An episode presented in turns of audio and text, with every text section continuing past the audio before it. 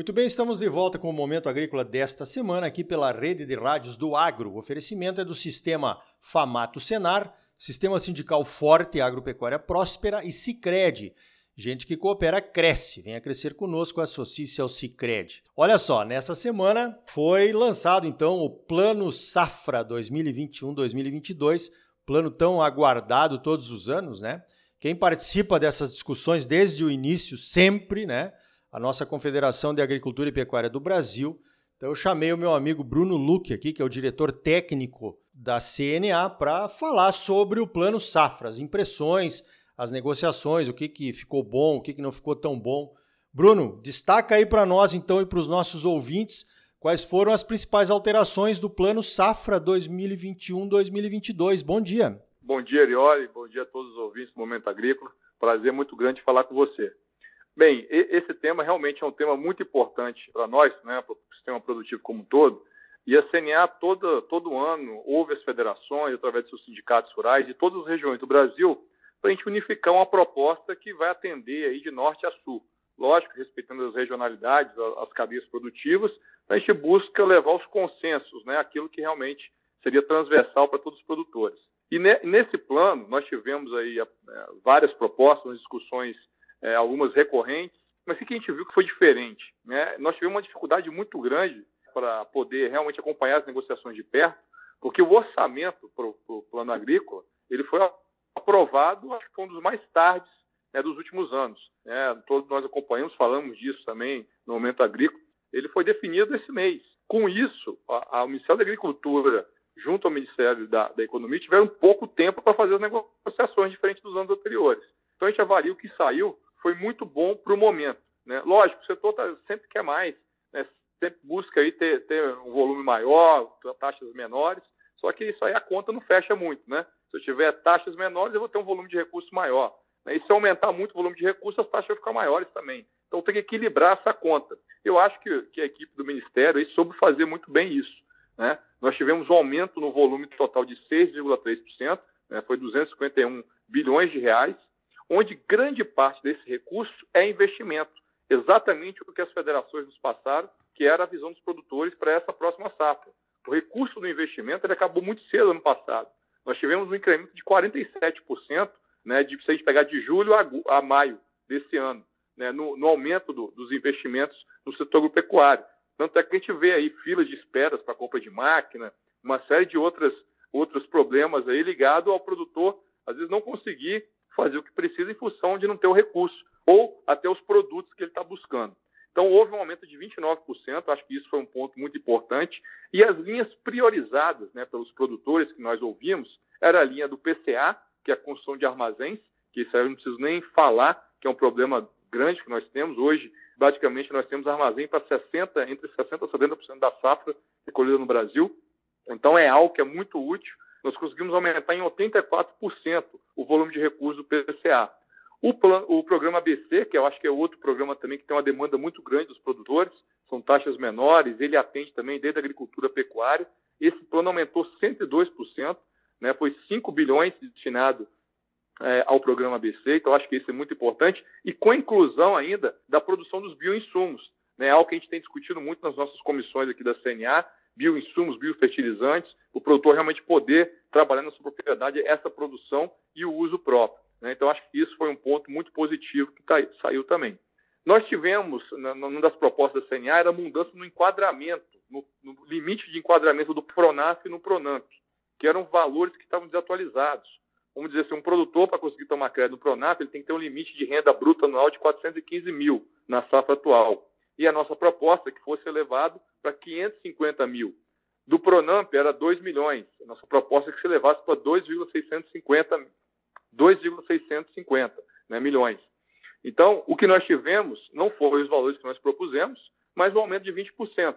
Né? No Pronamp chegou o teto de 500 mil e no Pronamp de 2,4 milhões. Né? Então, de certa forma, melhorou o que estava. Né? Lógico que a gente viu que aumentou muito o preço dos produtos, né, os indicadores econômicos também uh, se elevaram, mas já é algo que ajuda nesse momento. Então, acho que um ponto aí que acho que vale a pena aí a gente observar de uma forma melhor é o, são, em relação à taxa de juros e o seguro. A taxa de juros, é, a proposta que nós apresentamos é que pudesse ser mantido né, as taxas de juros do plano anterior ou priorizado alguma dessas linhas que a gente citou no caso do investimento. Que eu esqueci de citar, inclusive, que teve melhoria na irrigação também, né, numa linha nova, Pro-Irriga, foi colocado, que era o antigo Moderífero. Mas falando das taxas de juros, houve um aumento de meio ponto percentual para o Pronap e meio ponto percentual para o Pronamp. Na linha dos demais agricultores, agricultura empresarial, houve um aumento de 1,5 ponto percentual. Né? Lógico, né, como eu falei, o produtor sempre quer trabalhar com valores menores. E a gente entende que, no cenário de Selic elevada, né, e se a gente tivesse a manutenção das taxas, a gente poderia realmente não ter esse volume de recursos maior do que nós tivemos no ano passado. E aí, a taxa de juros é algo que eu não consigo atuar na taxa final, essa que o produtor, que foi anunciado de 4,5, 5,5, né, ou, ou 8 aí que foi colocado.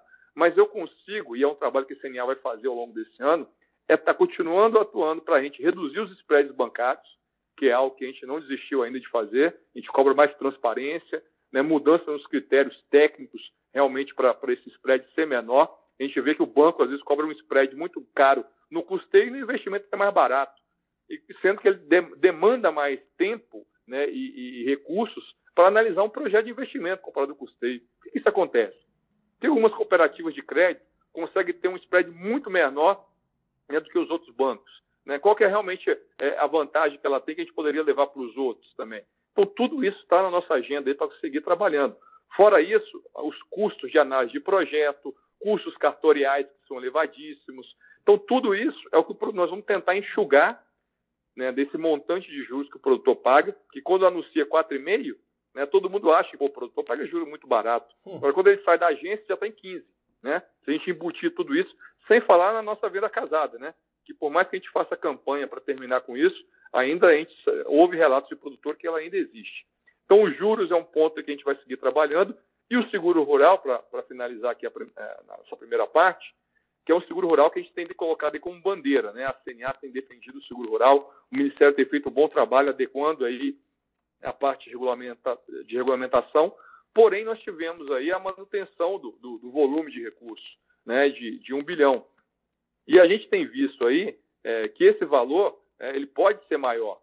Né? É, e a ministra colocou que ela vai continuar brigando por esse valor, vai seguir discutindo e tentando é, recuperar esses recursos. Então, a gente acredita muito na capacidade de negociação da ministra, né? a gente sabe que ela é uma hábil negociadora e que ela defende o seguro rural. Né? Então, que pese as mudanças que nós tivemos positivamente, acho que é um ponto ainda que a gente vai seguir trabalhando para melhorar isso aí. Muito bem, Bruno. Você fez um bom resumo de tudo que, que aconteceu no novo plano, né? Eu vejo que tem uma evidência clara que o governo não está conseguindo acompanhar a demanda do agro por financiamento, até pelo próprio crescimento do agro brasileiro, que é uma coisa fantástica aí, principalmente agora na época da pandemia, e parece que ele está priorizando algumas coisas. Por exemplo, grandes produtores vão ter que buscar fontes alternativas, né? Isso já temos isso no mercado, como a nova lei do agro e o FIAGRO, por exemplo. Você acha que isso é uma boa atitude do, da política agrícola, Bruno? É, exatamente, Ariola. Você chegou num ponto interessante, né? O setor hoje ele cresce numa taxa muito mais rápida que o governo consegue é, é, colocar recursos. Ah, o montante que nós tivemos de recursos para subvenção ele saiu de 11,5 para 13 bilhões. E a nossa proposta é que aumentasse né, para algo em torno de 15. Então não foi possível, mas conseguimos um aumento. Né? Acho que isso é, é o ponto positivo. E em paralelo, a gente tem trabalhado aí é, como diversificar essas fontes de financiamento.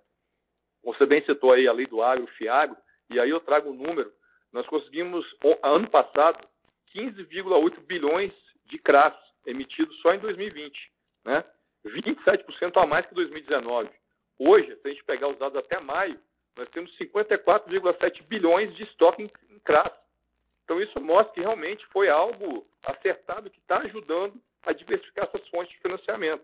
A gente tem visto também as finanças verdes aí, a gente tem conversado muito com a CBI, né, que, é, a, a, que é uma entidade certificadora, conseguimos ano, ano passado já colocar algumas, alguns critérios para a agricultura, a gente tem trabalhado com eles, até para ter critérios pragmáticos, né, para os produtores conseguirem se enquadrar e ter essa fonte também. Hoje são 163 bilhões de dólares né, que nós podemos captar em títulos verdes para o agro. Hoje está indo muito mais para a questão é, ligada a, a reflorestamento, né, a produção de madeira né, e de celulose, né, e conseguimos alguma coisa ligado também à questão de produção é, de suco energético no ano passado. Então é um mercado que tem um potencial enorme. Que bem ou mal o ticket dele é muito alto ainda. Então grandes produtores vão estar fazendo acesso, né, ou através das suas cooperativas, os pequenos médios também vão, vão conseguir. Mas isso acho que é um início. Com o tempo isso vai se popularizando, a gente vai conseguir reduzir né, esses tickets médios, ao passo que eu vou buscando outras alternativas também para financiar né, no mercado privado né, esses produtores. Acho que o governo tem que focar muito na melhoria do ambiente de negócio, reduzir essa burocracia, né, buscar formas de deixar o, mercado mais atrativo né, para o investidor privado ver no agro um excelente retorno sobre seus investimentos. Né? Muito bem, está feito o resumo aí então do novo Plano Safra 2021-22. Bruno Luque, da CNA, que participa ativamente das negociações durante o ano inteiro, praticamente, né? Se, se fala sobre o plano agrícola e se discute alternativas, melhorias e tudo mais. A CNA é muito participativa, as federações também. Bruno, parabéns pelo trabalho e obrigado por mais uma entrevista aqui para o Momento Agrícola. Eu que agradeço, Ricardo, a oportunidade de estar mais uma vez no seu programa e é sempre bom de trazer essas informações, até mesmo que o nosso trabalho ele só tem razão de existir se realmente o produtor está participando, né, através do seu sindicato, da federação. Então é muito importante a gente fazer essa divulgação para que mais produtores nos ajude a calibrar nossa bússola aqui e buscar o que for melhor para eles. Muito obrigado, um grande abraço. Então tá aí. Olha, plano safra é sempre assim, né? Os produtores sempre querendo mais e o governo fazendo o que pode para atender. De qualquer forma, não tem nada aqui no Brasil que dê um retorno tão rápido e tão significativo quanto uma safra de grãos, de fibras e de oleaginosas. Então, o Plano Safra não serve só para ajudar os produtores. Na verdade, serve para ajudar o país, economicamente, socialmente e até ambientalmente. No próximo bloco, você vai saber como um projeto de lei do saudoso deputado Homero Pereira pode salvar uma situação que se criou no Supremo Tribunal Federal, que parece querer rever a jurisprudência já criada daquelas condicionantes da reserva Raposa Serra do Sol, que deveriam ser usadas em todas as outras demarcações de terras indígenas, numa decisão do próprio Supremo lá em 2009. O perigo mora no Supremo? Ou será que é o Supremo perigo que mora no tribunal? Ou ainda, o Tribunal Supremo é o próprio perigo. O que é que você acha, hein? E ainda hoje, os mercados de milho e de soja despencaram. E agora? Para saber mais, continue ligado. Voltamos em seguida com mais Momento Agrícola para você, no oferecimento do Sistema Famato Senar, Sistema Sindical Forte, Agropecuária Próspera. E não esqueça, Cicred, gente que coopera cresce. Associe-se ao Cicred e venha crescer conosco. Mas agora não saia daí, voltamos já.